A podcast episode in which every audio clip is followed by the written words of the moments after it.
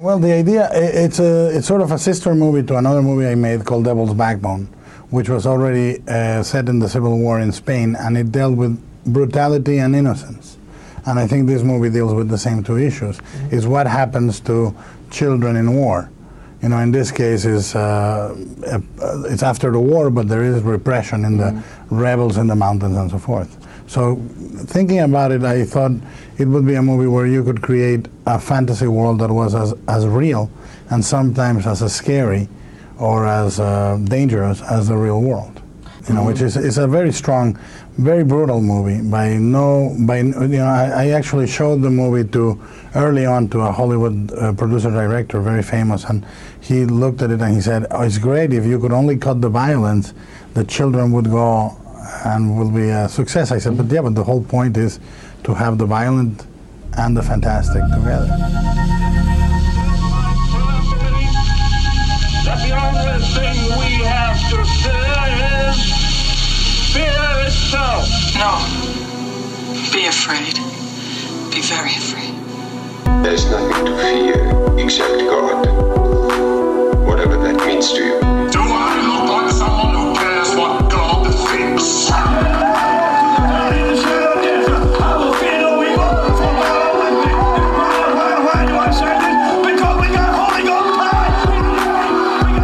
You're listening to The Fear of God, a podcast exploring the intersection between Christianity and the horror genre.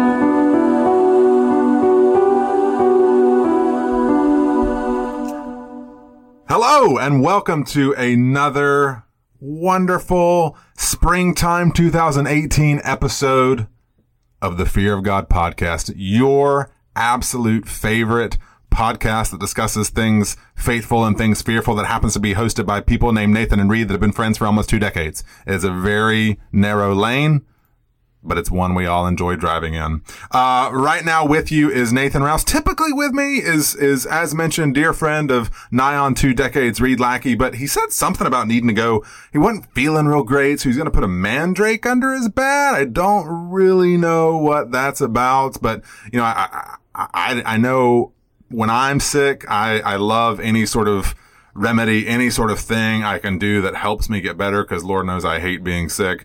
Um, but that, that was a new one. That really was a new one to me. I'm not one hundred percent sure what that is all about. But Reed, you're... Reed! Hi! You're back, I'm feeling much you're better. Back. I'm feeling much are. better. Ma- little mandrake root, mandrake root in some milk, and I'm right as rain. Everything's everything's great. Good. Yeah. That's wonderful. Uh, yeah, it's great. That's wonderful. You know, whenever... you, I think it was you recently on another episode said, totally out of context, or, or, or in context to what you're saying, you said, "I'm feeling much better now." And do you know what my do, do you know what my mind does when you say that? Uh, it, it's just going. So, uh, uh, what what what scene? I'm, I'm picturing? conjuring something in my own head, and I'm blanking out on where I know that from. I know uh, it's uh, The Sixth Sense. That's right. It's from the when uh, after after they the help the little girl thing. who's been yeah, poisoned. Yeah, yeah, yeah, yeah. I'm feeling much better now. Yeah, that's that's exactly oh, so where terrible. my brain goes. But it's funny because I couldn't conjure right. the I couldn't conjure the exact context. Oh, but yes. So there it is. So yeah, random Sixth Sense reference, you know, I just gotta, I gotta make one every now and then. You know, uh, if you're a new listener to our show, we would highly encourage you to go check out last year's Springtime for Shyamalan series of oh, episodes. I was thinking about that um, just the other day, yeah. how much fun that was. I was just, oh, and Glass is that was good. Ever, ever more on the horizon with every week, with every week, Glass just gets closer and closer. I know it's, it's, you know, what was that tagline again? That really, people in glass, really ple- people tagline? in this house should not throw stones. And then, or, or, or half full? With a little question mark on it. Man, that was great. That was so great. So yeah, we are, um, we are Nathan and Reed. We are this week, uh, right in the thick of hashtag Del Toro, Toro, Toro. Um, we have our very first toe in the water of this series was The Orphanage, three weeks ago mm-hmm. now. Um, and then we covered The Devil's Backbone. Last week we covered Hellboy. Today we are covering Pan's Labyrinth, which is a pretty, pretty seminal Del Toro flick. Um, and Absolutely. I think we're I think we're gonna have a good time with that conversation. Absolutely, I'm looking very forward to it. But before we get into all of that, Nathan, I yeah? I, I have something what? that I've been burning and dying to ask you. What? What are you watching? What are you reading?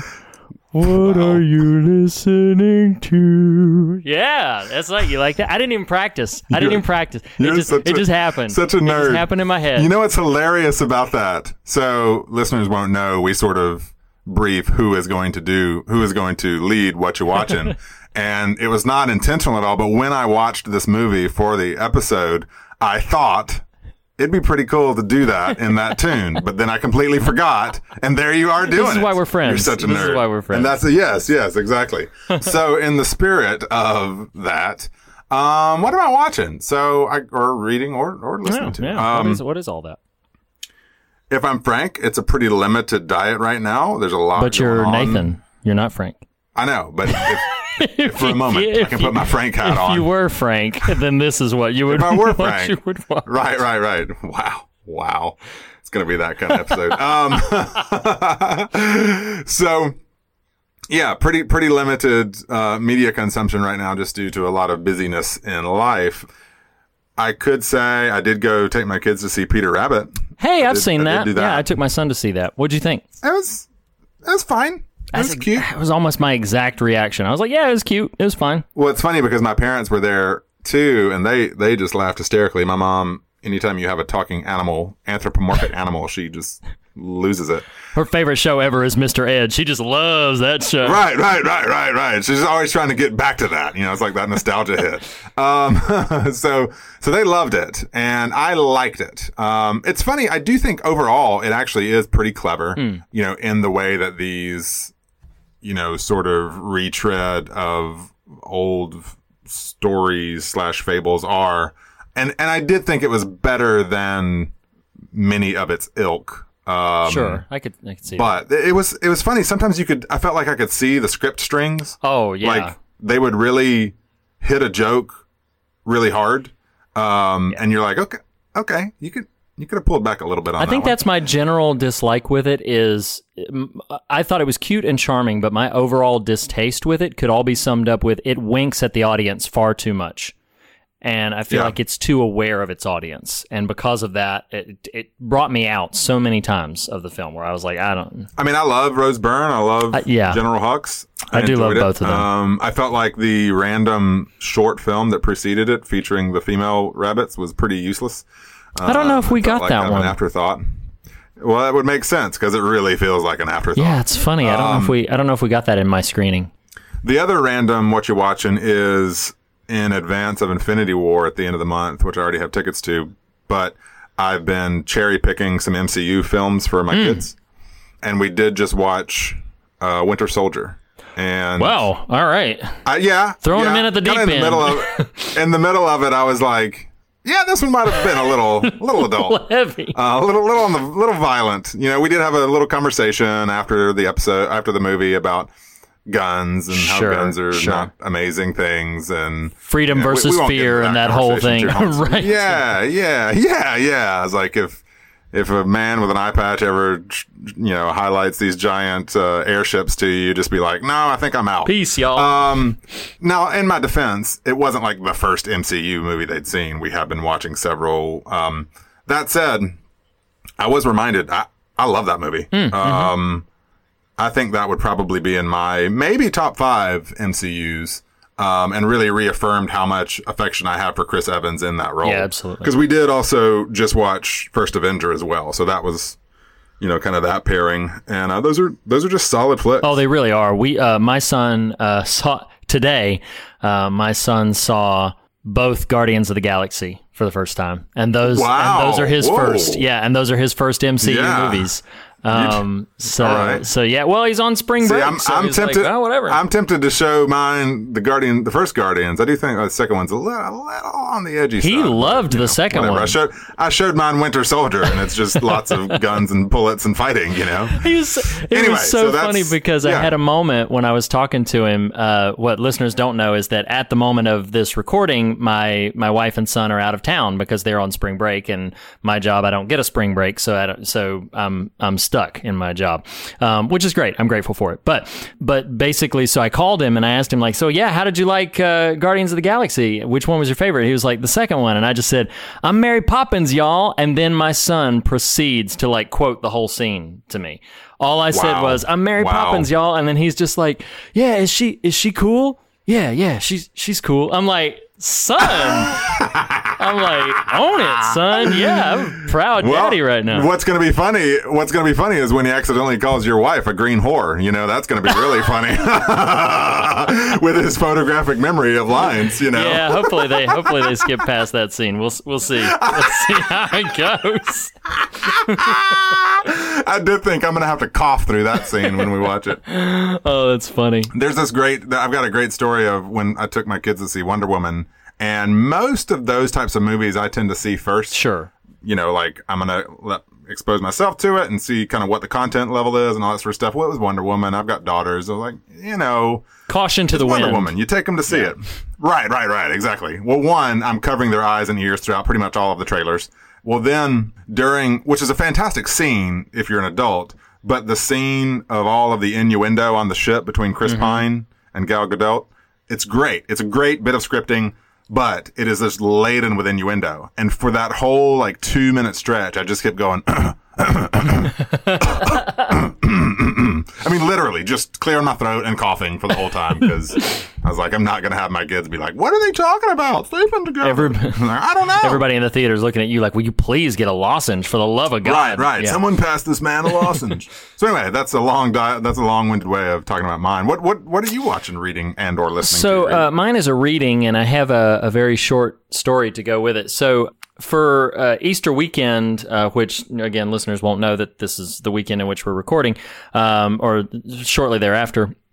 For Easter weekend, we were uh, up at my in-laws' house, and I had a really nice, rather spontaneous day with my family, and uh, we went to to visit this ship. It was a ship that had been used in a number of films, uh, the Pirates of the Caribbean films, uh, also was used in one scene of Star Trek Generations, and so we got to tour this little ship that was docked up near the city where they live, and uh, after that, we very spontaneously were just like, oh, these local shops, in, in it's a it's a city, but a very small city, uh, and then in downtown, they had this uh, these these little like mercantile shops, consignment shops, everything, and they were doing an Easter egg hunt for kids. And so we were wandering around through there. It was just this really nice, pleasant, just walking around, supporting local businesses, finding these little trinkets and treasures along the way. And I picked up a book by uh, a journalist who I think only passed away maybe three or four years ago. His name is Studs Terkel, and he had only done ten books in his in his life, as I understand, and they were all of a piece where he would interview various people, and it was like a sort of a personal journal type of thing. And so this particular book is called Will the Circle Be Unbroken, and it's just ruminations from different people from different walks of life and different faiths um, about death and the afterlife and coping with life and uh, the hunger for faith and all this stuff. And I'm only about a third of the way through it right now, but it there's there's some gorgeous stuff in it. It's just people uh, reflecting as openly and, and I would presume as honestly as they can on such things as, you know, mortality and life, death and everything like that. But it's uh, but yeah, it was a, it was a pretty lovely little book, but then it's all sort of wrapped up in the experience of how I stumbled across it, because I didn't even know of the book's existence. I just saw it, thought it found interesting, and picked it up in, in this very spontaneous little jaunt. So sounds like so, a, yeah. just a lot of spontaneity for one day. Yeah, it's it, just a ton of just random. We had no plan and just went and went and did stuff. Yeah, well, it was those great. are those are the best kind of days. Yeah, so so it was great. So that was uh, so that's my little reading on uh, on this this yet another edition of And the Crickets. You're not even gonna try it, are you? No, I'm not. I'm not even gonna attempt it. No, no, I'll let you no. do it again. You you want me to do it again? Okay, yeah, all right. Yeah. What are you watching? What are you reading? What are you listening to? And that's as far as I can get. That's impressive. That's impressive. You can well, tell you are the musical member of the band.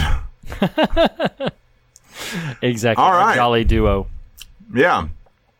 So today we are discussing uh, the penultimate entry in hashtag Del Toro Toro Toro, Pan's Labyrinth from two thousand six. Is that right? Yeah, two thousand six. You know, I see you've got that glass of wine. I hope there is not a wine bottle nearby, and I'm thankful in this moment that we are remote. We are distant from each other, that you are not going to use that in any sort of bludgeoning fashion. That's an awful scene. In my general direction. Oh my gosh, that's an that's awful a, scene. That is a, that is like, and here's one of the things, like we can sort of we can sort of start here. We had mentioned in a previous episode, I believe, Devil's Backbone, where Del Toro is a very compassionate filmmaker, and that compassion just ekes off the screen, but at the same time, the violence is very extreme and rather abrupt, um, and when it comes, it's very jarring and very shocking, and I think the sensitivity in which the film is made highlights the violence all the more when it does come and makes it more graphic and makes it more sort of disturbing. Well, it's funny you said that because my first note, that's why I was making an excited face and pointing at the oh, computer uh, screen, which looked like I was pointing at you. Is, I know. I was like, what did I do? My very first note says, Del Toro's compassion for monsters does not apparently extend to authoritarian assholes. So, you know. I guess so. I guess so. Yeah. I, I do gracious. think I do think that of all of the, of all of his films, I think the captain in Pan's Labyrinth gets my vote for his his worst villain. Like in terms of just the the the, the most sort of um, vile and and uh, bordering on purely evil sort of villain. Jacinto gives him a little bit of a run for his money, and, and when we talk about Shape of Water, well, I think there's a lot. Too. I think there's a lot of nuance to the kaiju. I mean, there's a lot of like, listen, motivations that are really on display. And they're pure. They're pure instinct. That's all they are. They're just pure instinct. They're just like, here's a thing. Here's my face. That's, that's all they got. I'm a monster. Yes. Um. So yes, yes, the captain. Captain's awful. A wretched, a wretched, wretched character. So, so I'll, I, yeah, go. Do it. Well, I was just going to say, so I don't know, have you looked much, and I haven't myself done a very deep dive into this. I've only sort of skirted the surface, but uh, when, uh, depending on what, uh, how you watch Pan's Labyrinth, if you acquire it by D V D, and I would assume certain streaming uh, medium have this as well, Uh, uh, Guillermo del Toro has a very, very brief, like thirty second prologue to it. Hmm. And he makes a comment, uh, and this is this would be considered maybe our trivial bits section, but he makes a comment in it. He said, um, you know, you're about to watch Pan's Labyrinth. Uh, this film almost killed me. And I had seen in a couple of like interviews and little, uh, just doing some very uh, high level research, nothing too intense. Uh, I'd seen that he had made that statement several times where he said, this film almost killed me. And I'm looking, I was looking a, a bit deeper into it. I guess that, and again, I'm only skirting the surface. I guess the production was terribly fraught, that there was a, that there was a lot of bumps in the road, including like a rival studio, like sabotaging their set what? and stealing, you know, certain props and certain uh, elements of their film along the way. And um, um, um, uh, what he calls, and I did not hear this story. I feel bad bringing it up when I don't have the details to back it up, but what Guillermo del Toro called uh, briefly a mutiny crew, which I was like, wow, wow. that's yeah. So, So I want to, and and it's. I feel remiss that I did not do this research prior to our conversation, but I am even following this conversation. I'm probably very interested to go in and and like really read more about the production of it and find out more, because evidently it was something that he had to make basically by the skin of his teeth. Basically, you know, drag himself through this material, which makes it all the more impressive to me that we get the film we have, because normally you hear about fraught productions like that and it's a mess, and and sure, the, the sure. films themselves are just tonally all over the place and they, they lack cohesion. But somehow, despite what, you know, basic research would indicate was a, a terribly difficult production, Del Toro wound up making uh, what I don't think is too far of a stretch to go ahead and say is a masterpiece. I mean, I know I've I've I've toned back a little bit on using that word, but but goodness, the, like I mean, if how, it were how to can apply, I even, how can I even nuance that? You know, it's like I know, okay, but well, if I, I were it's to... a masterpiece, I would definitely call it. I would definitely, for me, call it. You know, now I joked earlier, but Pacific Rim scratches a real particular itch in terms of that blockbuster kind of quality. But sure, sure. Of his quote unquote artsy flicks, I, I mean, what ambivalence a listener might have heard in my attitude towards like a Hellboy and even a little bit towards Devil's Backbone is not at all present for Pan's Labyrinth. I mean, this is such a fully realized vision that that it really is, is that is. just riddled with, you know, food for thought. And I thought you were going to say the movie almost killed him because he accidentally ate off of what he thought was craft services, but it was really the pale man's table, you know. Ugh. Like, and, and I don't know, man. And I, I gotta these, say, I can I can eat these grapes. Is that your Del Toro? Yeah, that was that was really bad. This is why I don't the, do the things, right? No, I understand. No, that pale man, like. Oh, that well, we'll we'll, we'll get yeah, there. Yeah, um, we'll save in, him.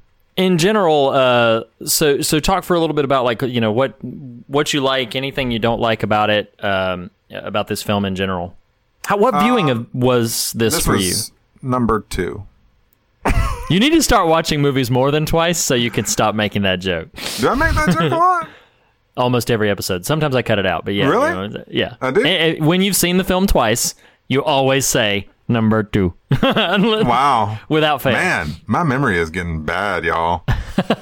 um, my wife just accused me of repeating myself earlier tonight, so now I'm like doubly, um, don't be self-conscious. doubly, doubly self-conscious. Yeah. So I, I've, I saw it in the. Th- uh, I th- I'm pretty sure I saw it in the theater because it would have come after Orphanage, right? Yeah. Uh, no. Uh, no. Orphanage is two thousand seven. Orphanage. Okay. A lot of the. A lot of the. Maybe. Uh, See, my understanding... Whatever. Well, I, I, yeah, go ahead. Just, just in brief. Sorry, just in brief. A lot of the reason why people... The Orphanage is a worthy film. The Orphanage is a fantastic film. I do people think... People paid attention it, to it because of Pan. I think people paid attention to it because Guillermo del Toro had come out with Pan's Labyrinth, and it was, and he was only a producer on The Orphanage. Right. It was J A. Bayona, but...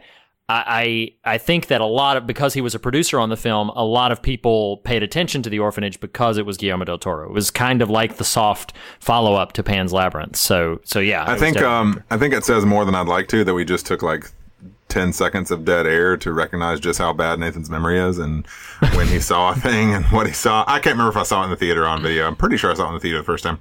I, uh, I, I thoroughly enjoy is a strong word, but I, I th- thoroughly appreciate Pan's Labyrinth. I think it is engaging. Um, in fact, it was funny the day after I watched it this this subsequent time, we had some Easter some guests over for Easter, and I'm talking to uh, the other couple about the movie, and the husband is really into history. Shout out Stephen. And I'm going into the content of the movie, and my wife's standing there over here, and she's like, "How do you watch this stuff?" um and then I put the and then I put the pale man hands up on my eyes. I really do that. And, and I watch it freaked, like that. Yeah, yeah. um, no, I, I I really enjoy so much about this movie. There's in a way that I don't feel like, for me personally, Devil's Backbone accomplishes just the effects, the stylistic quality. What what is so strong about a Hellboy in terms of the visual execution, but with Hellboy gets a little mired in the I P nature of it. You know what I mean? It's a, it's a it's a sure, borrowed yeah. property. Is not at all present in the Pan's Labyrinth, so he's really able to let the visual imaginations kind of run wild. Um, right, right. And it just it just works on so many levels. And I watched it this time with just kind of a. This this may this may and, and you can you can feel free to pivot me towards the tail end of the conversation here because it may open up a door unintentionally to thematic stuff. After rewatching it, I, I kind of mulled. I've been I've been deliberating since it. Like, is this a happy ending? Is this just a tragic mm. ending? You know what I mean? Like it. Sure. It kind of depends on which character you're you're you're considering. Um, yeah, yeah. You know, clear, clearly for uh, Ophelia, uh, although you could argue maybe it is a happy ending for her in terms of her quote-unquote afterlife slash imagination experience, you know. Mm-hmm. Definitely for the resistance fighters, it's a bit of a happy ending because they kind of liberate themselves. Um, anyway, it, it just yeah. kind of left me really pondering that. I don't feel like it's a real straightforward resolution. You know, right, um, right. Well, it's definitely a melancholy ending. There's no, sure, there's no sure, doubt sure. that there's a bittersweetness to, to what plays out. I do think that, and and I don't want to obviously, it would be profound hubris for me to put words in Del Toro's mouth, but I think, I think he would consider that Ophelia, that he gives her a happy ending. There's a sure. tragedy to and it, and I can see that. Yeah, but but I, I think he works very hard to to make her ending feel. To a way, I mean, let's let's uh, look at her conscious self, and we can maybe get into some themes here. But the her conscious self, whether real or imagined, she ends with applause, applause for having her her done this profoundly benevolent thing. And and yes, while the quote unquote reality of that may be much darker and grimmer, I don't think it's any less real. What she's done and uh, and what she's accomplished by what she's given up, uh, which is definitely uh, pivoting into themes. But yeah, I think Del Toro works very hard to give her what he might call a happy ending. Um, you you, in, you inadvertently made this a talking point for subsequent episodes, but like, is this sort of opening one of those things that bothers you, or like you can kind of brush it off? You know, like the flash forward sort of scenario, or do you, um, or because you like the movie, you don't really. Give it that much weight? No, because the no, because this is not showing me something that happened later. Uh, like w- so, well, so what? Yeah. It, the the one singular image is of just her on the ground, you know, with right, the, with the blood right. and everything. But I, I guess I would say it here because uh, I have mentioned this before. Listeners who may not have heard these previous conversations, I get bugged by filmmakers who show me something from the two thirds mark. And then play out the rest of their film narrative, sure. you know, linearly. This is showing me the ending. Right. So so I'm not as bothered when you show me the very ending. Uh, and Del Toro does this a few more times. Have you have you seen Crimson Peak? No. Okay. Um, it is not it is not going to spoil where it ends to simply let you know that the opening shot is from the ending of the film. Gotcha. So Del Toro does this somewhat stylistically. That doesn't really bother me because I know that we're basically dealing with a bookend of sorts. Sure. Um, bookends don't bother me. What bothers me is I feel like if you have to show me something from two thirds into your film, then you don't trust your setup. You don't you don't trust your style or you don't trust your audience enough to simply follow you into the film.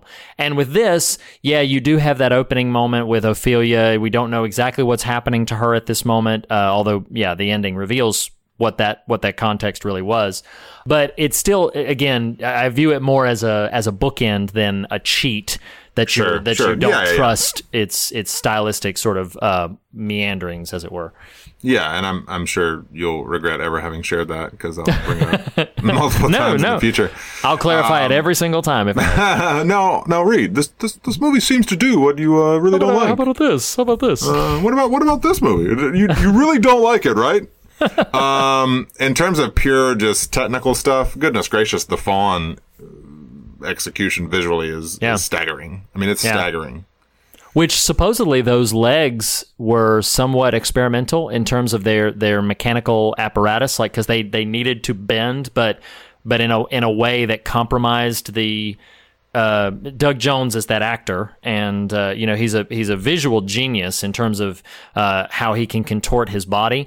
But uh, what I know about those those the leg apparatus is that it was supposed to bend in a way where it compromised his visual his um, stability, like his center of gravity. Sure. Um, so they had to compensate some of that. I don't know all the ins and outs of it, but I know that it was a somewhat experimental and somewhat troubled apparatus. But so it's amazing that it. Looks the way that it does because man, that Fawn looks incredible. Yes. I mean, oh, yes. It looks very frightening and somewhat inviting at the same time. It really strikes a very specific tone that is that is well, very impressive. I, I know I, I beat this drum a good bit and even referenced a, a, a sizable amount of Hellboy. Like, man, it. I, I'm sure. I'm sure that um, budgetarily and just shorthand in this day and age, there's so much value in C G I. But goodness mm. gracious, when when an artist commits to not going that route, or at least commits yeah. as much as possible to not going that route, it just it translates so much better. Um, it really does, yeah. And you can see it constantly in Del Toro's work. Yeah, it's, yeah. This is a random allusion, though it is indirectly Del Toro. Uh, we referenced his work on The Hobbit, or almost work on The Hobbit. And I think I just recently showed my kids the Lord of the Rings films. And for all that I love and adore about Andy Serkis's Gollum, it doesn't hold up that great, you know. The C G um, visual, yeah, yeah. I mean, you you really can see the strings in a way that probably at release time you weren't. You were either a lot more sympathetic to, or just didn't really notice that much. But oh, you know. I can I can remember having conversations about how impressive it was at the time. I think we I think it's just come so far that sure, now sure. we're not impressed because we've seen where twenty years in, well, almost twenty years in. It's now, you know, th- this is a very, uh, it's progressed so substantially that, yeah, you look back at the, I think that was two thousand, two thousand one, and two thousand two, uh, or around that time frame. Yeah, yeah, yeah. Um, and so, though, yeah, the, the C G capabilities at the time, I think we were all very impressed with it. But, sure. but yeah, now it pales to what can be done. Um, right. And you just which, imagine, it, it would, it, you got to wonder, as a Del Toro, there's probably... especially with something like a Hellboy, you know, when when major studios are involved and there's lots of constraints and time and budgets and that sort of thing, like, you got to imagine he's fighting hard to be like, no, you know, we're doing it practically. Yeah, because to this day, and and you, you and I can go back to our Universal Monsters uh, creation, which we know Del Toro loves the Universal right, Monsters. Right.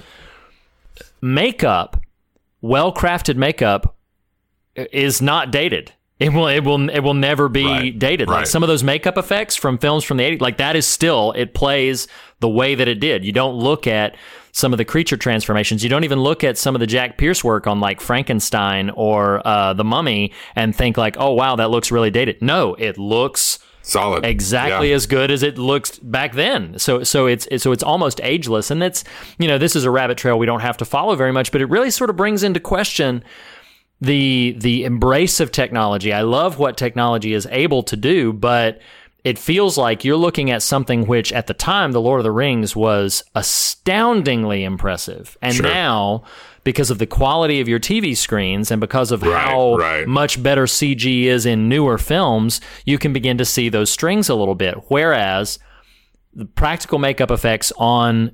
In in Pan's Labyrinth, on the fawn, on the Pale Man, the Pale Man is always going to look great. He will oh, he will yeah. never he will never be dated. Sixty years from now, the Pale Man will still look as freaky and as terrifying. Maybe, you know, an astute listener might ding me on this. Maybe the eyeballs, because the eyeballs are clearly not an apparatus, but his general makeup aesthetic is is still going to be uh, just as creepy and effective as it was as it is right, right now. Right. Yeah. yeah. So yeah, I mean that was primarily my note there in terms of just the the amazing visual of the fawn itself. Sure, sure. I'll I'll pivot to to a love because I yeah. do I, I do love this film. This this reviewing of it, I always respected it, and so right. I would always say that I respected it. Um, and this viewing solidified, like, yeah, no, I I, I love this film.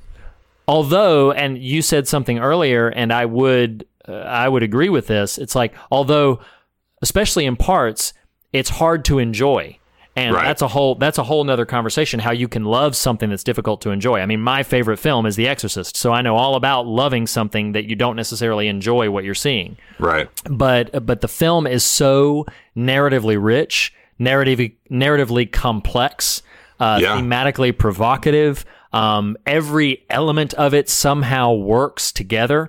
Um, and and there's a lot of very, I'm sorry to cut you off, but no, there's a lot fine. of just the definition and the motivation of every character is very clear, you yes. know, and, oh, and yes.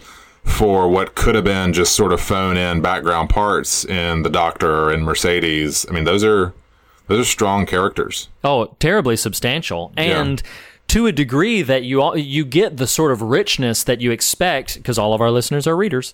Mm-hmm. You get the richness that you expect from prose. I mean, sure. it, it is that level of, of depth, which is really impressive because you're still dealing with a visual medium where so much is subtext and so much is is read from faces and read from metaphor. Um, so, I mean, it is it is it a is, staggering achievement. It is interesting. Just I'm I'm my brain is in the in the thick of, you know, nineteen forty-four Spain right now, but it makes me wonder, storytelling wise. You know, all of these movies get tested, you know, in front of yeah, audiences. Yeah. Mm-hmm. I, I I would wonder, and I I imagine there might be, and it's kind of fun to just ponder, like, was there a test screening that did not include that front end telegraph of Ophelia's death? Because, like, yeah, if, if you don't know that's coming, I mean, the scene is already terrible. When it's, yeah, it's heartbreaking. When the yeah. captain shoots her. But, like, yeah. especially where you did not know that's coming, it, it's you almost, it's, he almost does you a kindness in basically saying, like, all right, everybody. Just letting is, you know. Just letting you know she doesn't make it. Um, yes. You know, now that you know that, let's, let's you know, story. connect all the dots here. Right. Because because I wonder how, how traumatic that would be as a viewer. Because at that point in the film, you think the happy ending is coming because the resistance has mm. come to, to storm the compound. You yeah. know, and it's like, yeah. all right, we're, our heroes, our heroes are going to win. And then that happens, you know, so yes. I could sort of see yes. the possibility that there was an early cut of that that did not include her in the front. Yeah, that would be interesting to look at. But then at the same token, Del Toro is such a very deliberate filmmaker. Oh, he's very intentional. Yeah. Yes. yes. So so yeah. at that at that token, like, I do wonder, and I honestly don't know the answer to this question. I do wonder if he would even submit his films to a to a test screening. Sure. I know that sometimes the studios demand it, depending on the distribution, but um, I would wonder if he would even do that because he's he all everything that I see about him, for all his overwhelming compassion and sensitivity, I very much see, like, no, I I have a very specific vision right, for right. what this is supposed to be, and um and so I would wonder if he would fight against, hey, th- they're going to love it or not when we release it, and that's going to be the the culmination of everything that we've done. I know um, I know that we've um, deviated a little bit of late, but I do want to camp out for a little bit in just what would be our traditional scares camp here. Um, sure, sure. We've already alluded to it, but that stinking wine bottle in the face, goodness gracious! Yeah, you know what's so, so violent. What's so, if we can call it this, great about that moment is you have this extreme outburst of violence that gives you such an so it's it's a it's a red shirt. Basically, right? Yeah, yeah, sure. But you have this great moment where you really, as a storyteller, illustrate to the, your audience, this is who you're dealing with. You know what I mean? Mm-hmm. It's like, mm-hmm. it's it's too early for him to do anything like that to a character we are starting to like yet. Right. Um, but right. nonetheless, it, it, it, it just drives home, you could say it pounds uh, home, mm. what kind of who we're dealing with here. So yeah. that, goodness gracious, that scene is rough. Yeah, because you also don't like, at first, and here's the other shock about that scene is at first you think he's just going to hit him once and, like, knock him out, which right. wouldn't be beyond the realm of possibility. But no, sure. he does not stop. No, no, no. Caves the man's face in with this wine bottle, and the camera doesn't cut away. And that, nope. and, and and that's one thing that I would applaud Del Toro for is the boldness of his willingness to show the the violence that we're that we're dealing with here. It's not gratuitous. It's not uh, flagrant or exploitative. He's dealing with the, the, the horrors of war, as it right, were. Right. He's dealing with the horrors that men exact upon one another. And and so I applaud him for being willing to to not pull the camera away in moments like that, but then later not show us the torture of the stutterer. Or not show us, even though we do see the aftermath of the torture right, of the stutterer, right, right.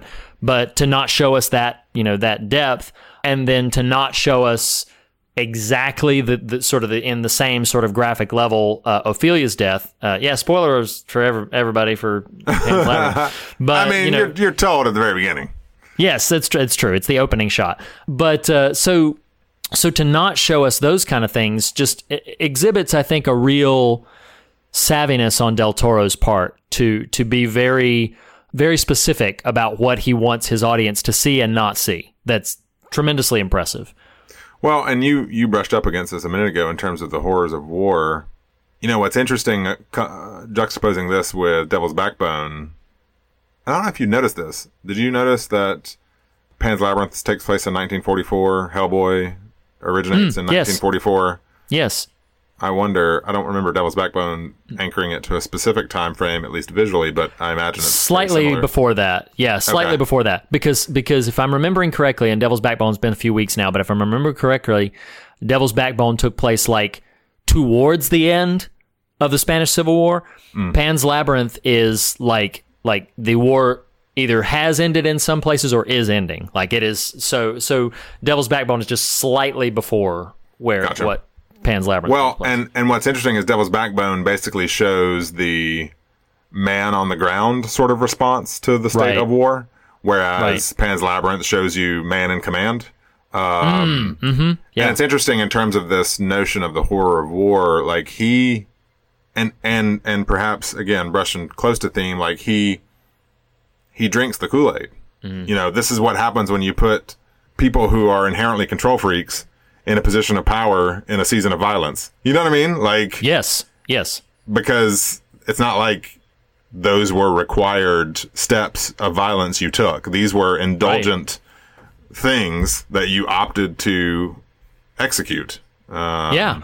And, no pun intended. and, and so, so callous to the aftermath when he discovers that they were telling the truth. Cause for listeners, for listeners who, uh, may be checking this out and have never seen the film, uh, there's this father and his son who oh, were yeah, wandering yeah. through the yeah, woods and, and they're captured by the captain's, we keep referencing this captain. That's sort of the main antagonist of the film. Um, they're captured by the captain's soldiers. And so the captain goes to question them, and they insist that they were merely hunting rabbits, that that's all they were doing. They were not spies. They were not trying to transfer information or anything. They were simply hunting rabbits. He brutally beats the son to death with a wine bottle and then guns down the father, the grieving father, like right after that. And then in searching their material, finds a dead rabbit. And in his coldness, immediately following that, looks at his soldiers and says, maybe you'll search them more thoroughly before you disturb me next time. And I'm like, right. yeah. good Lord, yeah. like the, the, the, the apathy that he has towards human life and human existence. And yes, you're right. It's giving someone with that lack of humanity a position of power and control. That's going to be the end result. They're, right. they're going to care right. nothing. Yeah. Extreme abuse. Right. Absolute. There are a couple more I can pepper throughout the rest of the conversation, but one real specific sort of scare. You know, we've we've talked about the Pale Man, and no question that scene, more or less from beginning to end, is just traumatizing. But I Terrifying. was at home, as occasionally happens here, which happened with Texas Chainsaw Massacre. My wife was out of the house, hmm. and we have a fourteen-month-old. Well, I don't know if you pick up on this, but during the thin man, the thin man, the pale man uh, chase, there is this thread of, I think this is where it's happening, of audio that's faint but present of, of children or a child crying. Does this ring a bell mm. at all? Uh, I think so. Yeah, I think you're right. Well, multiple times, Reed, during that scene, I paused it because I was like, am I hearing my kid? Like, and then I, I would pause it and it would go completely silent. Like, okay, okay, fine. It's not her. Turn it back on. Two minutes would pass and it's happening again. I'm like, what? What is I, this? Because you know, like, you're, you don't want to be the, that dad who's like ignoring no, your course. child screaming in the yes. back of the house while you're so, watching a movie. right, right, of right, course. right. Yeah. It was so funny. I was just like, is this, is this happening? I know. Yeah. Because it, I think her brother is not born at that point. So I can't remember during the Pale Man scene. Her brother's not born yet, I don't believe. But um, but what I'm saying is I don't I don't think it's I think it's just layered into the mix. I don't mean it's meant to be the brother. Oh, that it's just there very yeah, subtly. Yeah, yeah, oh, yeah, yeah. Wow. I could be wrong, but that's where it is in my notes, and so I think it's roughly that same. Yeah, it wouldn't uh, it wouldn't surprise me to find that out. Um, yeah, so the Pale Man scene in general is, uh, it gets a lot of credit, and rightfully so, for being perhaps one of the scariest, if not the scariest moment in the film. But one of the things that I love that really stood out to me with this viewing is the fawn itself is frequently terrifying. And, yeah. and its general look, you're not quite sure whether to trust it. You're not quite sure whether it's benevolent or not. Um, and particularly in the climactic scene, where it's, you know, trying to coerce her to simply allow it to take what it says would be just a tiny drop of her baby brother's blood. right. know, to open the right. portal and supposedly save them and everything. And, and, and you in that moment, or at least I, I, in that moment, I, I've seen the film a few times and couldn't quite remember. I was like, is he meant to be benevolent at this moment? Right, is he right. meant to be on her side, or is it a trick or a trap, or, or, or what is it? And, and, you know, you discover at the end, sort of, at least in her mind, uh, what the, what the whole thing is. We maybe, I feel bad that we're, do, that we're considering this if we do this this late in the conversation, but should we summarize in general the plot, or should we just assume people should have seen this movie? Uh, young girl's mother gets married to the captain because he has impregnated her. He's a he's a high-ranking officer. The young girl is very imaginative and a reader, like many of our listeners, and starts having visions of these little fairies and pixie-like creatures uh, that that guide her to the fawn, who sort of imbues with her the knowledge of this sort of fanciful destiny she has as this princess of this underworld, and and off we go. And so it's this yes. gothic dark fairy tale of her dalliances juxtaposed with the horror of being in the thick of the Spanish Civil War. I mean, it's it really is, you might call it a masterpiece. I mean, you I mean I you do. might you might you, you do you do I'll, do you think do. do you think there's probably no real right answer here, but you know, kind of in the way I posed the happy or sad ending earlier, like, how much do you feel like is is meant how much do you feel like is meant to be real, if any? You know, like, because I was clear- prepared for this question, so oh yeah yeah I'm, all right yeah yeah yeah because because because clearly the Mandrake is real. Well, clearly she has taken a thing and put it under the bed, which is not necessarily meant to suggest right. it is literally a screaming baby-like Mandrake thing. Sure, um, sure. But we also see that very distinct image that I think is meant to be highly suggestive of how we're supposed to take it all, when the captain over uh, uh, sees her talking to the fawn and he does not see the fawn. Mm-hmm. But you could make the case that it's a sort of child's thing. The fawn itself is a trickster, as you just alluded to, so right. it would right. it, it wouldn't bother me for someone to say, well, of course the fawn can't be seen by an adult. I, I don't know, it was really it's it's a lot, fa- a lot a lot to ponder there. Yeah, and it is fascinating. So I'm going to lean on one Mister Bill Watterson, which, if that name does not ring a bell to our listeners, Calvin and Hobbes. That is the creator of Calvin and Hobbes. He was asked uh, in one of his very rare interviews, he was asked, is Hobbes really alive, a la Toy Story, where he, sure. you know, just uh, turns into this, plat, you know, this uh, mm, felt yep. tiger whenever adults are around, or is it all in Calvin's imagination? And I can't remember verbatim Watterson's response to this, but I, I will, as best I can, summarize his response and say that this is how I interpret Pan's Labyrinth. He says, it's really about perspective. Calvin sees Hobbes one way, and the rest of the world sees Hobbes a different way. So it is really all. Uh, so you could take that to mean that it's all in Calvin's head, but it's but he would say that it's not quite that simple, because sure. when you're dealing with reality, people people would do want to hone in on, you know, well, what is real, and what is real to many people becomes like what you can verifiably back up as fact or as right. truth, right? But what's taking place to Ophelia is very real. All sure. of it. Right. Uh, and, and, and yes, there does not appear to be a physical fawn standing in front of her that the captain can also see. But that is a very real thing that is taking place to her in her heart and mind in that moment. And if we're going to have the conversation about real, I think we do a disservice to dismiss and just say like, oh, well, it's not real, it's in her head. It's like, no, that that, that is way too dismissive and too simplistic in my mind. And oh, yeah, yeah. to say, totally. you know, that that's what's happening. So, so to me, because you look at, look at the cold reality of the film, she puts a plant in, and again, listeners, if you don't know the context for this, just follow us with the metaphor then. Uh, she is told that if she puts this mandrake plant in a glass of milk or a, a bowl of milk and put it under her the bed of her very sick mother, her mother will improve. She does this thing, and her mother improves To the bafflement of the doctors right. and of everybody else around, her mother improves. Um, then, through a very unfortunate coincidence, uh, the captain, said captain, discovers this mandrake under the bed, is just outlandishly offended about it, and the mom then chucks the mandrake into the fire, where from Ophelia's perspective, the mandrake very uh, disturbingly is screaming and crying in pain as it's withered by this fire. When it is, when it expires, when the mandrake is burned up, the mom immediately goes into some sort of arrest with the pregnancy. Mm, right, right, and right. she's she's immediate. So if we're just dealing with cold hard facts, coincidentally, the mom got better when the mandrake root was under her bed and got worse after she threw it in the fire. To right. like. Perilously worse, because she dies in childbirth after that. So in in one sense, you could say, yes, it's all in Ophelia's head, but things are happening in the real world to substantiate her perspective. And right. that's what I think is so complicated and I think rich and rewarding about exploring this film, is because that is why it is too easy. She is not merely imagining these things. Right.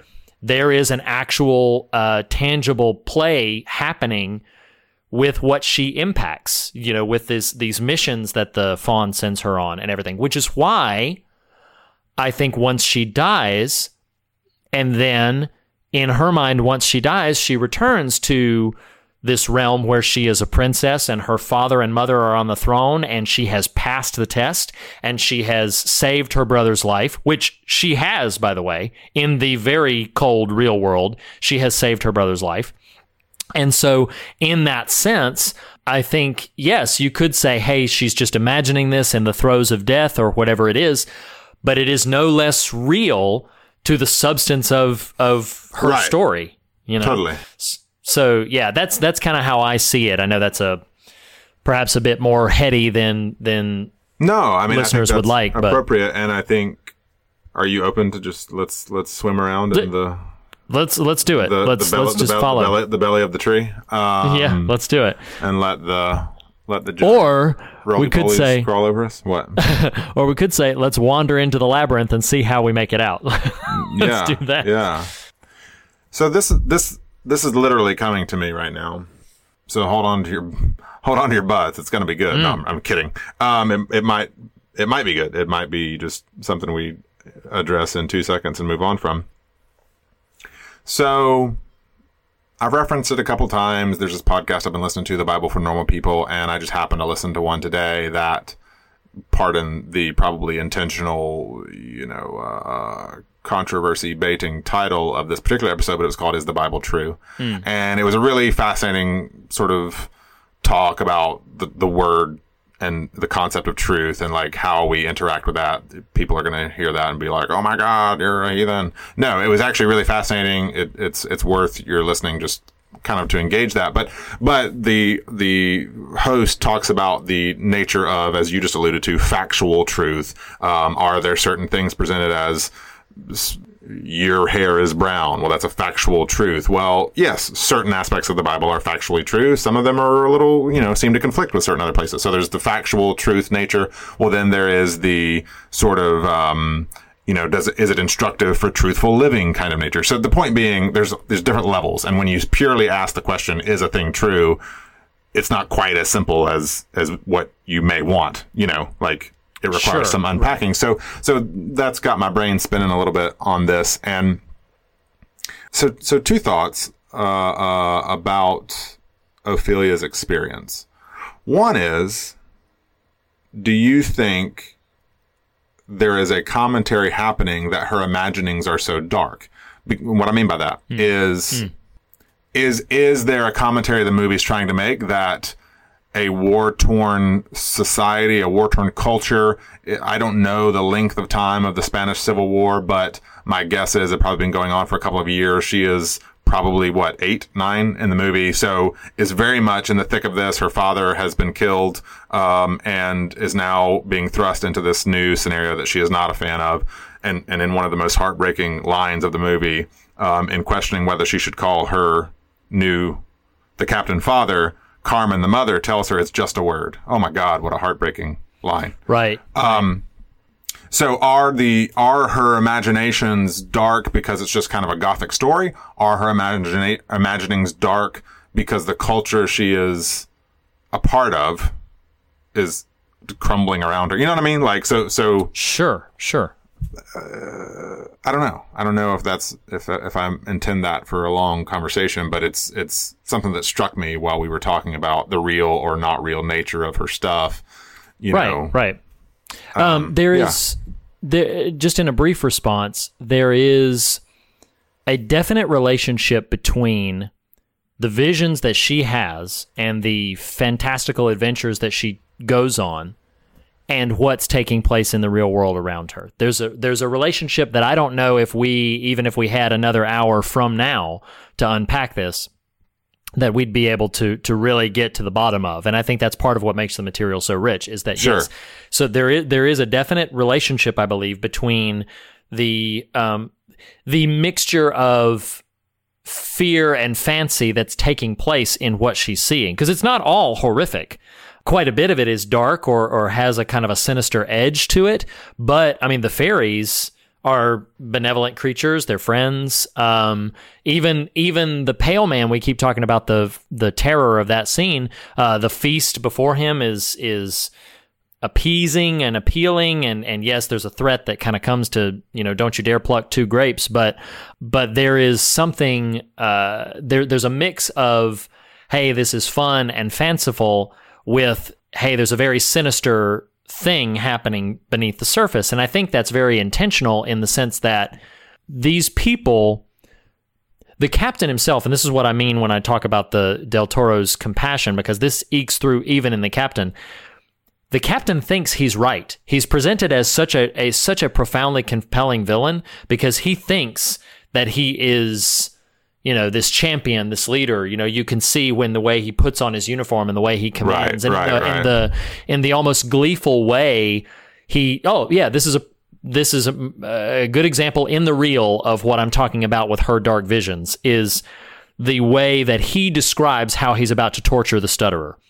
So he says, you know, at first, You're gonna you're gonna tell me things and I'm not gonna believe you. But then after I use this, I'll trust you a little bit more. After I use this, you know, we will have a bond, you and I. We'll be almost like brothers. And it's like, right. Oh my God, you know. Please, and he's please. talking and he's talking about it's very sadistic, but he's talking about it in this relational language, which we equate as being very inviting and very comforting, like you're in a relationship with something. But he's talking about inflicting pain and suffering in the context of this of this relationship. So there's this sort of fanciful veneer that is hiding and masking a very overt, sinister, malevolent intention. And I think that's what her visions are are mirroring, um, is this notion that, like, yeah, the the the whole substance of the the frog, you know, uh, gobbling up all of the, the bugs and killing the tree, you know, like right, th- right. there's there's this notion that there's a thing, there's a very natural order to things that are happening, and there's a very unnatural dying that's taking place at the same time. There's a very unnatural atrocity.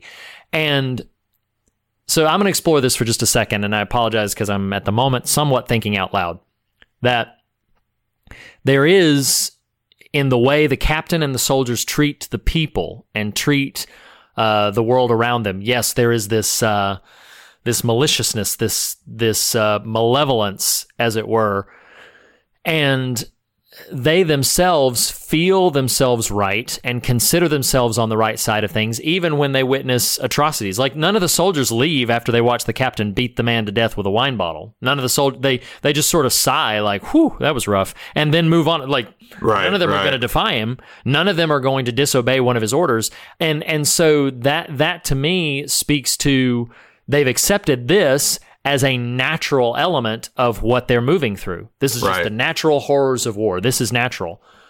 But we see it as very, as we should, we see it as very unnatural. It's very um, anti-human, as it were, to to treat other human beings in this in this capacity. Even something like, and it's it's a it's a more subtle version of this, I think, but even something like he's pointing the gun at the at the soldier who's been wounded in the neck and can't speak. He's pointing the gun, and the soldier keeps batting the gun away. Oh god, yeah, you yeah, know? yeah. And yeah. and again, the sadism in in the captain's intention as he's just continuing to point the gun and let the soldier bat it away uh, before finally firing through his hand and killing him. Uh, yeah, there there is this there's this strange juxtaposition Uh, between what we would consider to be almost commonplace and graphically unnatural. And that, I think, speaks to what Del Toro's kind of trying to to scratch at, is just the the monstrous things human beings will do to one another and the monstrous things that we will enact upon one another. But there's a flip side to it as well, and that I'll. Uh, you look like you're burgeoning with something, so I don't know if you're just listening to nah, me. No, well, I, I feel like I've got... Uh... something brewing, like like you just said a minute ago, in terms of, like, I'm just thinking out loud here, but I don't know if you've had this. So I drank coffee today to prep for our thing, and now I've got a cider, and I'm not sure if they're canceling each other out, and it's making my brain all dull, but um, which is very possible. But um, there's such a clear juxtaposition of kind of authoritarianism versus imagination, like old versus young, war versus kind of innocence, if you will, and this. Like, this is all happening while we're talking, so it's nothing I pre-discovered. But what I wrote down just sure. now is the, the stories we tell ourselves. Mm. And I think it's so significant. Uh, uh, like I did a minute ago with a random preface, I had, we'll call it a therapist friend one time, uh, who who gave some of the wisest counsel I'd ever heard uh, in a season of... potential distress, a season of actual distress. Um, and what they said was, because because uh, if we go with the idea that perhaps it was me looking for aid here and, and not really finding it in the immediate vicinity, what they said to me was, five years from now, when you look back, do now what you'll be proud of then. And yeah. and that I'm gonna I'm gonna shunt that a little to the side, and this notion or or what I've sort of taken from that in especially a, a life phase where in the church, you know, like the notion of the hero, your your sort of spiritual heroes uh, tend to keep not being heroes, and and so trying to yeah. figure out, okay, what is what is what does that mean? You know, how do you how do you cope when people you look up to are so are such big screw ups? To be real blunt about it, and sure. and it, it felt like it just sort of kept happening. And you know, so this notion of kind of be your own hero really kind of struck home with me, like, like, you know, cultivate in yourself.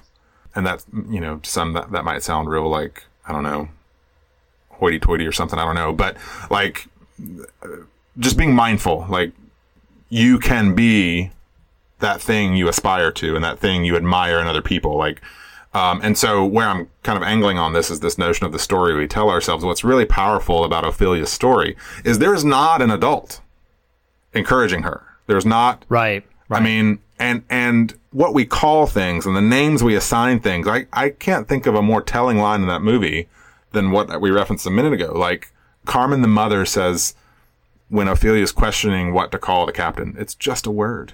No, Ophelia right. is correct. No, it is not just a word, because the names right. we give things matter, and the names yes. we give things have substance. And mm-hmm. that little girl is right to resist calling this person a father, not because she's an obstinate child, but because right. oh, this absolutely. is this is an incorrect title that he has not earned. Um, yes, and and absolutely. and and control freaks hate being told that. But so it's really fascinating to me that.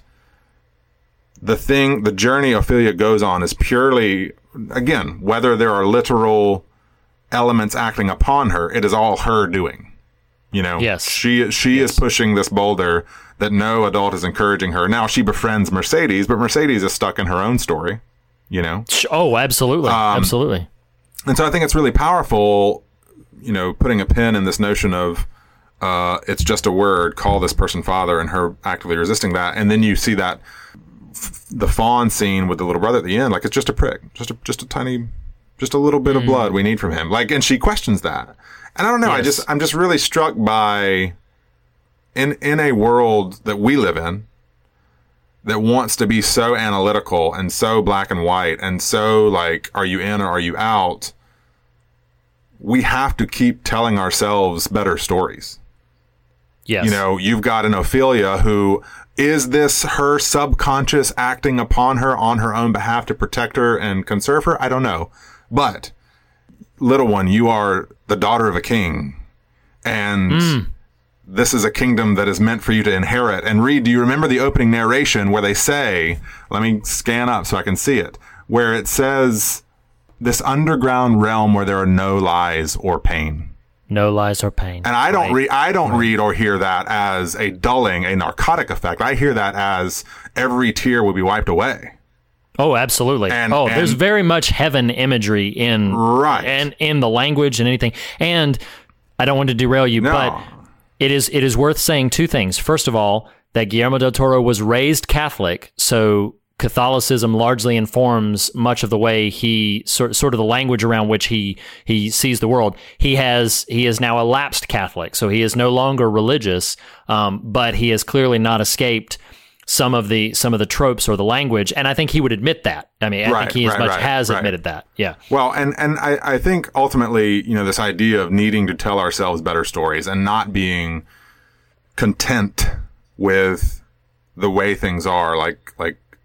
like a lot of our peers, um, a lot of our brethren, um, or reacting to the way things are. It would be so easy for Ophelia to just give in and buy in and say, you're right, guys, this all sucks. You know what I mean? Like, but she continues sure. this sort of inner journey that results, like what I wrote down that was previous to this conversation in responding to that final scene where she is in this majestic throne room and her father and mother are elevated on these massive piers and the fawn is beckoning her forth to own her title and lay claim to this princessship. What I wrote down is, in dying, we are welcomed home. Mm. You know, and I think, mm-hmm. I think there's such a need, such a need for people of faith. I, I'm not saying you unplug and you ignore and you just, and you don't um, be mindful and don't think about and ask questions about how, you know, the real world as it's playing out intersects with your faith or doesn't. But what I do think is is a perilous moment, at least as I observe what occurs is occurring in the church, is we have forgotten the story. We have forgotten. Mm. We aren't telling ourselves the the story, and we've lost the plot. Yeah, yeah, and and and I really did not intend any of this to be related to Easter, but I'll be doggone if it's not there right in front of us, you sure. know, um, and, and I, I, I don't know. I just think you've got this war torn, you know, you, you, you made it real clear in talking about what happens when the mandrake is burned up and is, well, Hey, Hey, Christian guy, is your story real or not real? Man, I, some days I just don't know, but yeah. there are, mo- there are moments when what I'm not sure is real has a withering, and watch how it affects the world around me. You know what I mean? Like yes. Oh, absolutely, absolutely. You th- you chuck it into the fire and watch what happens. Like right. there's a and and and I do think there's a there's a there is an impact to some of the sort of the the the, the totems that we have. I'm gonna uh, man, my my brain is spiraling on like four different places right now because this movie is rich and it welcomes that. But I don't want to exhaust our listeners or you as my co-host. So um, I, I'm gonna try to parse out. There's there's three things I want to sort of address. The first is you said when you were talking about um, no, father is not just a word, right? And then you very briefly, but almost knocked me over when you said it.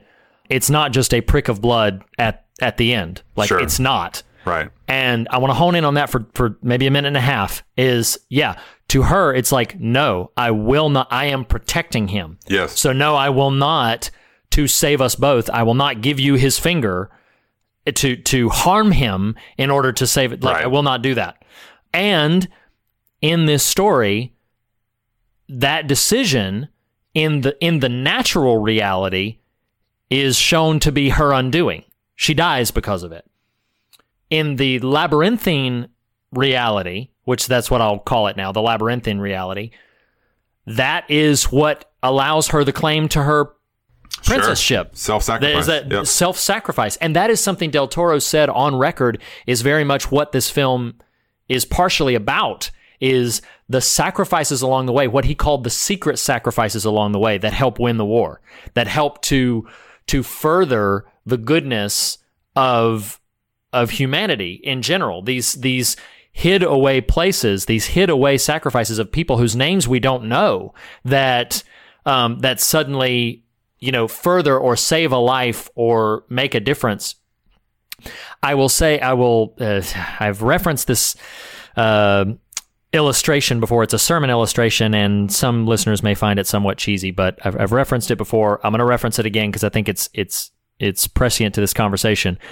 The the sermon illustration goes like this. An old man is walking along the beach, and there are thousands and thousands of starfish along the beach. And as he's walking along, the old man's steps are slow, and he walks with a cane, and he walks, and he reaches down, and he picks up a starfish, and he wanders closer to the water, and he puts the starfish in the water. And then meanwhile, a passerby is watching him do this over and over and over again, but sees the, the thousands of starfish along the beach. And he walks up to the man and, as kindly as he can, say, "Why are you wasting your time doing this? You cannot expect to put all these starfish back into the water. What you are doing does not matter." To which the old man looks at him, ponders it for a moment, and then bends down, picks up a starfish, and goes and puts it in the water and says, "It mattered to that one." Sure. And um, I think there can be this real resistance on our part to believe that what we do, if it does not have a platform, makes no difference. Right. But the scriptures say, and I don't have it pulled up, but I will find it so that I can read it directly. The scriptures say that even if you give a cup of cold water in yep. the name of Jesus, yep. you will yep. not lose yep. your reward. Yep. Yep. And we have lost sight. Um, largely, we want the we want the platform. We want to win the war. Um, when the battle, it many times is not is not won at the war. It's won in the hearts of little girls who won't let their their brother's yeah, yeah. finger be pricked, um, because that's what this is all about. I'm I'm here to protect him, and right, um, right. and you and you talk about the stories we tell ourselves, and yeah, I think we want to tell stories where we charge up the hill and lead an army of millions behind us, um, when when the real story at play is a man who was abandoned by every friend he had and died alone on a cross, and and therefore saved the world. Right. You know, like that's right, that's right, that's right. what we follow. And um and I apologize, listeners, that I'm getting a little emotional. I did not expect this, but um but you know, I I think that that that there's an imperative to us that that what you do, the, the small acts of kindness that you do that will never make it to social media and that will right. never make it to C N N or will never make it to Fox News, that will never be seen or applauded in this world, that it matters significantly. A moment of kindness right. that you share with a stranger or with a friend, it matters tremendously. It you know, it's, it's funny. It's funny you're drilling down there because, like, I remember, and now it's it's such a shame our culture is where it is at the moment, but I remember as a young person of faith in the uh, post-Columbine, immediately post-Columbine world where, do you remember, gosh, I don't remember the the young woman's name, but there was a, a young girl who um, was was killed in Columbine who was a Christian. And, yeah. and there was this, there was this movement suddenly of this, like, she said yes. scenario that in, yes, yes, the scenario in Christendom yes. we love to, like, parade out. Yes. Like, if there was a gun to your head, would you deny Jesus or would you own him? And it's like, man... Again, ignoring the extreme nature of some of the moments we find ourselves in currently, like, that is not the question. The question isn't, in a moment where a gun's to your head, are you going to own Jesus or not? The question is, in that little moment by yourself, in that other moment when you're walking past the homeless person, like, it's it's mm, the tiny mm. moments, like you said, it's not it's not the leading the charge in, into battle. It's mm, mm-hmm. did you give this person a cup of cold water or not? You know, yeah, and, and to and to read that scripture very directly, because I, I had to look it up. I felt bad that I couldn't quote it. It says Matthew ten. I'm just gonna I, I'm gonna abandon the previous scripture that I had in mind, which is not that important. Uh, the conversation's gone somewhere different and I think better. Uh, Matthew chapter ten, verse forty-two. "And if anyone gives even a cup of cold water to one of these little ones who is my disciple, truly I tell you, that person will certainly not lose their reward." And I think that is in large part the. That's where we've lost the plot, is in we've we've sought the glory of a platform and a mic and and a way to to spread, to change the world. And the way you change the world is not necessarily going to be by having the biggest, broadest platform and making the biggest wave, or or you know, spreading spreading some sort of um, self-promoting kingdom or empire, as right, it were. Right. The way you change the world, it, you and I were reflecting together in one of those off-mic conversations where we talked about, and I, w- I won't get too deep in the weeds on this, but where we were talking about the value of someone who perhaps starts an institution and starts an organization, and then they are doing very active, charitable things in the world. That has tremendous value. That has worthwhile, tangible, trackable benefits to it. And then we were pondering, what about the person who's just preaching? Or what about the person who's just, you know, um, proselytizing a particular philosophy or something? And we were talking about the juxt the the comparison. It wasn't a juxtaposition. The um the competition between active, I'm doing something in the world, versus I'm just over here talking. And the conclusion that you and I came to was basically, well, to change a perspective is in some way to change the world, for good or ill. Mm-hmm. To to move someone to to a place to where they see the world differently is to change the world, even if right. only on a microcosmic scale. Sure. And we've lost that. We've lost that belief that to simply minister to your family or to minister to your friends, be they two or three or one, that you are in fact to a degree changing the world. But can and, I can I can I throw yeah, something at you real quick, because I mean sure. it's off it's immediately off of you, so I'm not rudely interrupting here. Um, oh, sure. Well, I am, but it's directly responsive to you. Because, see, I hear that, and I think there are many people, not our listeners, because they're good, smart, discerning, beautiful reader people. Um, because there, there are people who would hear what you just said and think, Reed just gave me license to continue doing what I'm doing, which is to, to stand up for truth and to speak and to change this person's perspective. And I think mm, may, maybe I see, yeah. maybe you would tweak this. I, I will tweak it for me, and it feeds into the movie, and maybe maybe you'll echo or counter, and that's okay, because we're buddies who can do this uh, on on a, on on a live mic, on a hot mic. I think in telling ourselves better stories, we ultimately will live a better story, mm. and that living will aid in the altering of perspectives of those around us, I think. Um, mm-hmm. I, I don't know. I, I guess what I'm trying to say is, I think I am personally a little careful to, because, you know, we live in a social media world where everybody thinks that they are actually convincing those not like them of their position, and they just aren't. You know what I mean? Like, that's a real callous, sure, of kind course. of cynical way. I don't, I don't mean that to be quite so negative, but I no, guess, I understand. I guess I just think what I want to be about personally, and this is hard because I'm a talker, is is how do I live the story I'm trying to tell myself daily? Sure, um, sure. I don't know. I don't know. Does that make well, sense? Well, and uh, you know, it it does make sense, and I think it's a I think it's a worthwhile point. The because the, the, the dark side of the moon to tell ourselves better better stories is what we see playing out in social media as adopting a narrative, and then you reject what's outside of the narrative. Now, you and I would be in probably concrete lockstep agreement about what a better story would be. But sure. to countless masses out there, the better story is the one they're proselytizing. Right. And the better story is the one that we would look at and go, that is like the captain is telling himself the best possible story. I mean, again, I'm I'm I'm somewhat playing devil's advocate here, but right, the captain right. is himself is telling himself a story that from the outside we see and go, no, you are fostering evil and destruction and wickedness. But to himself, he is telling himself the best possible version, which is dominance. And and like the the way he so clearly treats Ophelia's mother as just a baby machine. Right, like right, right. blatantly just, like, I'm bless, not using that bless, word. Blessed be the fruit. Uh, right. A, it's, that's, it's, just, that's a Handmaid's Tale reference. Um, which well, but, but, see, but see, you're playing devil's advocate, and I'm cool with that. Like, I might distinguish or, or, or, or you know, further nuance by saying, and again, I, I'm, I know I'm burying myself in my own sort of language here, but I think there's a difference between telling ourselves a better story and constantly being in pursuit of that and ordering that others be a part of our story.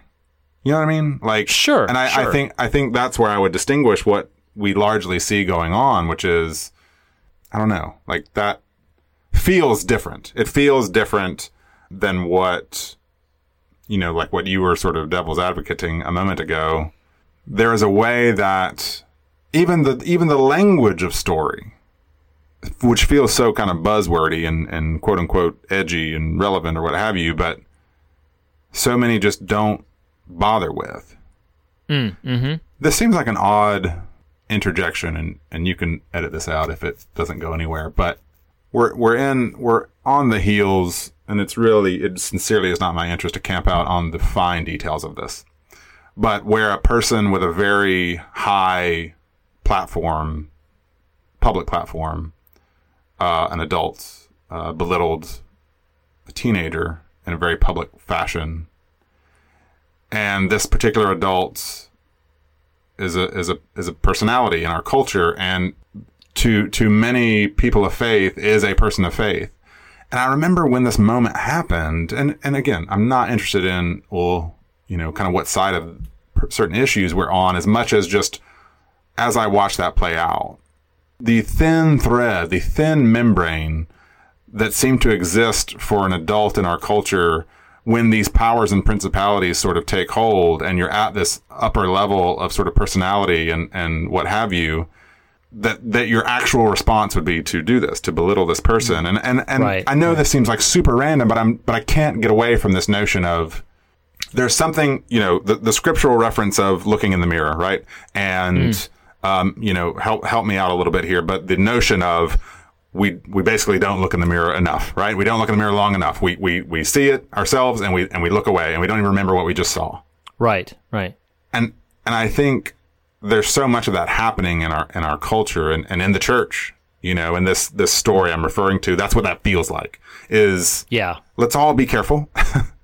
Let's all sure. do a little bit of reflection. Let's all figure out the best, you know, a, a better story to tell ourselves, that in telling ourselves that story, it is going to work its magic, if you will, on us, and that that's going to affect the people around us. I feel like I'm just rambling at this point. And, no, no, uh, no. And and yeah. you said you said something really, really pivotal there, because Good, it's going to work. I was worried it doesn't. It didn't. Uh, no, it's it's going to work its magic. I mean, one of the quotes that she says that's so heartbreaking when she throws the mandrake into the fire, she says, "You're getting older," and you'll see that the, this is Carmen, her mother, mm-hmm. uh, Ophelia's mother, says, "You're getting older, and you'll see that life isn't like your fairy tales. The world is a cruel place, and you'll learn that even if it hurts." And she throws the mandrake into the fire, and she says, "Magic does not exist, not for you, me, or anyone else." And I think that's the real tragedy right there, is I get so nauseous, emotionally nauseous first, and sometimes if the conversation progresses this long, physically nauseous,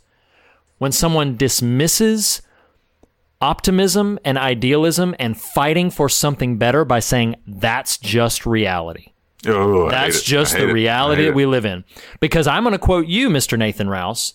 Um, I, lo- back I, in, love, I love it when you do that. I know, I know you do. I know you do, Mister Mister Uh, uh, never mind. So, um, but you said in one of our very early conversations, you said whatever reality you know or would believe is going on, there is another reality taking place just beyond it, and your charge as a faithful believer, as a follower of Jesus Christ, is to help in its ushering forth. Yes.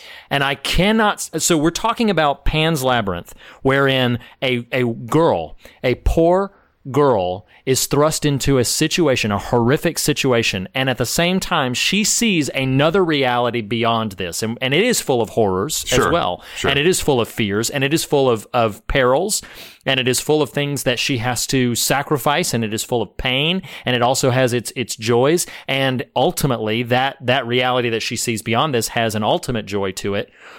But I'm gonna I'm gonna read this, and, and then maybe, whew, we could Pan's Labyrinth, everybody. So um, so I'm gonna read this um because this, and I'm I'm I'm thankful that I wrote it down because it really struck me hard this time, and it's not in the quotes on IMDb.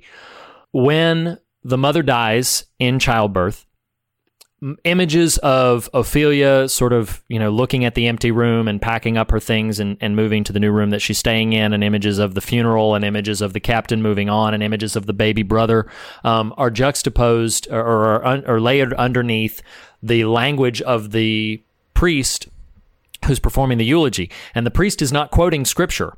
He's he's reading a eulogy. And the fact that Guillermo del Toro wrote this screenplay and the fact that This is, that the priest is not quoting scripture means that this is either a eulogy Del Toro has heard or one that he has invented. Um, I'm happy with either one of them, but this right. is what the eulogy says.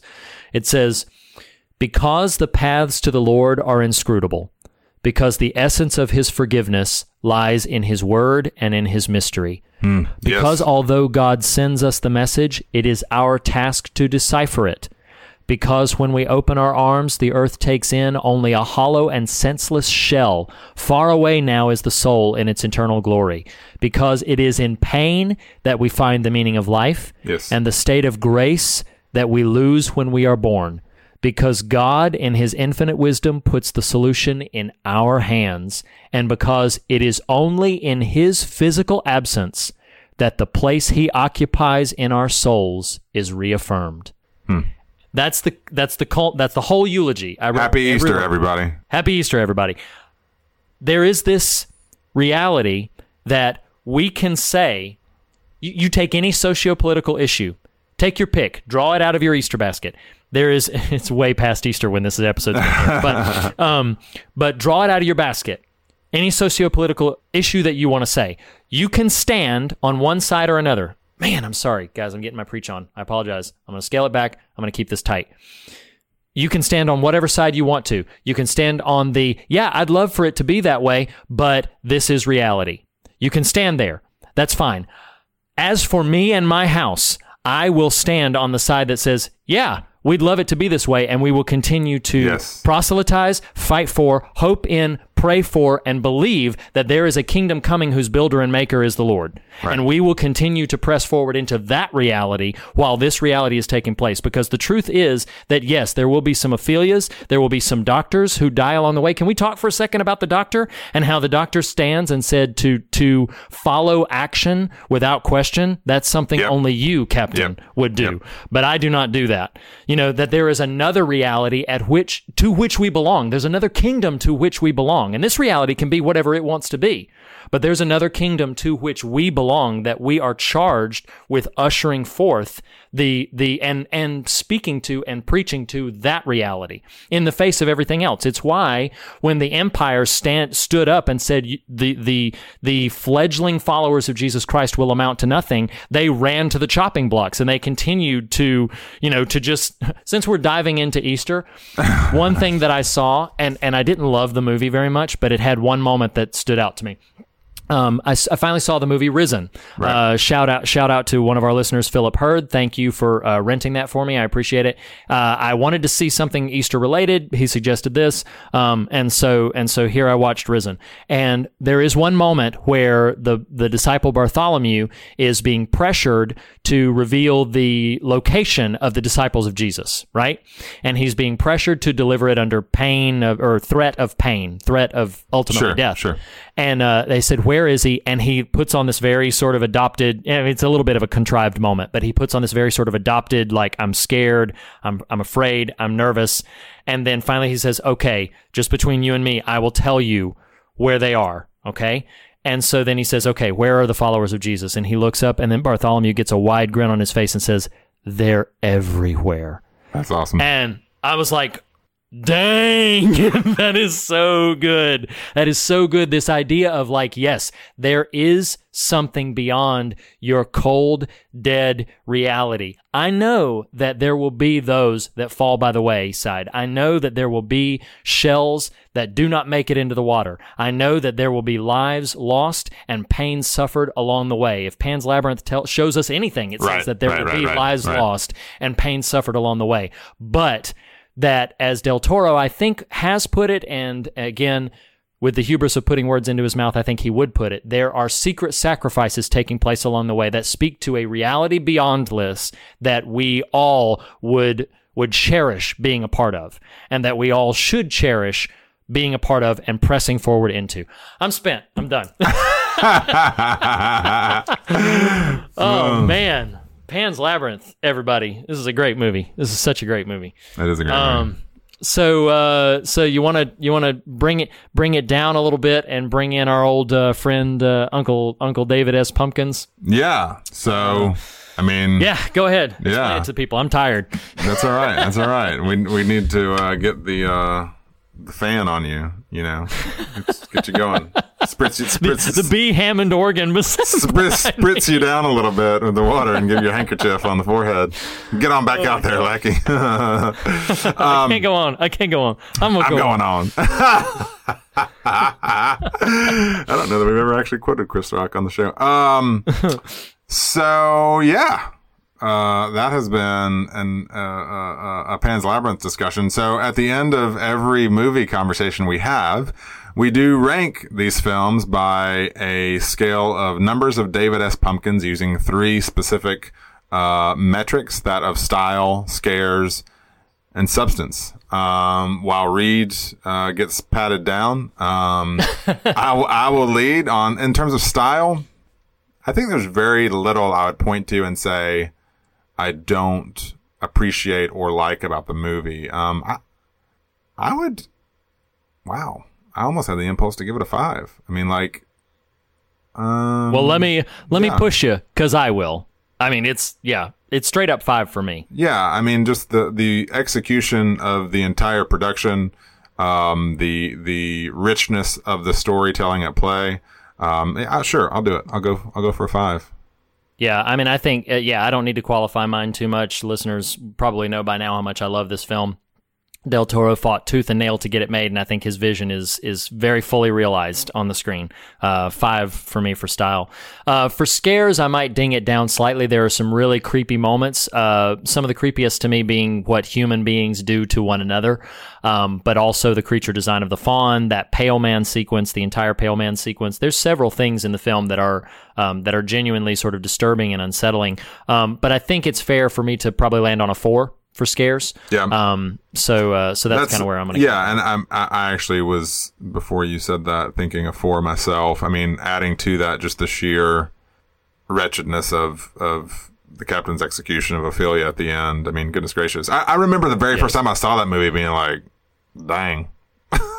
Yeah, yeah. Just that, just, that. that just, just happened. That. Yeah, yeah. Man, no kidding. All right, so two fives, two fours. So on the subject of substance, I mean. Like, I can't remember what I said for Devil's Backbone, but I, I definitely am a much stronger appreciator of Pan's Labyrinth than Devil's Backbone, which I did appreciate Devil's Backbone. I mean, there's just so much going on here that, we, you know, we haven't even talked about, like, Mercedes' story, the notion mm, of sort of mm-hmm. standing up in the face of that sort of authoritarian, whatever, you know, uh, all, yeah. like there's so many, the courage yeah, there's place. so many different yeah. angles that we didn't even quite get to. I mean, I, I, I think it's, I think it's a five for substance. There's a lot at work here.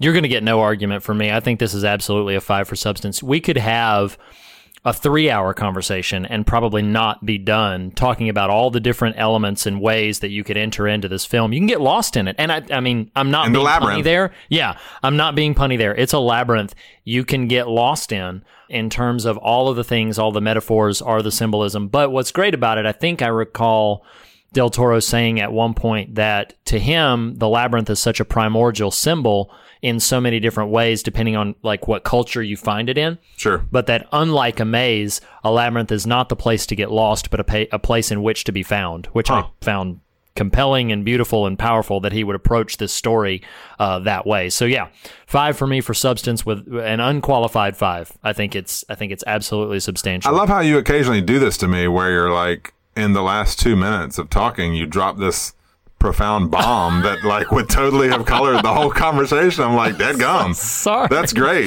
If it wasn't a five uh, for substance already, I'd give it, I'd give it a five just for that so alone. There, if that's a there it real, is. real quote. So where uh, does that, where does that leave us, Lackey?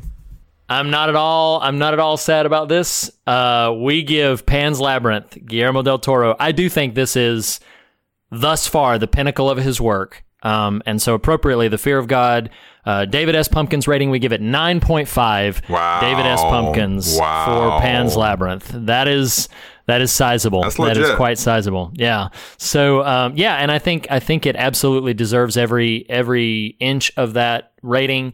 Um, I know the David S. Pumpkins meter can sometimes be a little sketchy in terms of, you know, quality of film to ratio, but this Pan's Labyrinth is a powerful film. It's a very affecting film. If you've somehow made it all the way through this conversation and have yet to see it, you know, we actually didn't spoil that much about some of the interior of the film. Uh, we talked a lot about the ending and some of the beats along the way, but, um, but yeah, it's definitely worth your checking out. Yeah, I couldn't agree more. So, um, you can listen to, because The Fear of God is the beginning of wisdom, but not the end of the conversation. You can hear our social media cues in the in the end credits and find out how to get in touch with us to continue this conversation. Uh, and then next week, we will be bringing uh, hashtag Del Toro, Toro, Toro to a close um, with uh, his most recent success. Uh, go ahead and familiarize yourself once again with the good old Shape of Water. And, uh, and so, Nathan. Reed. Th- Thank you so much for having this conversation with me, man. I really appreciate it. I really enjoyed it. No problem, man. We'll see you next week, guys. Bye.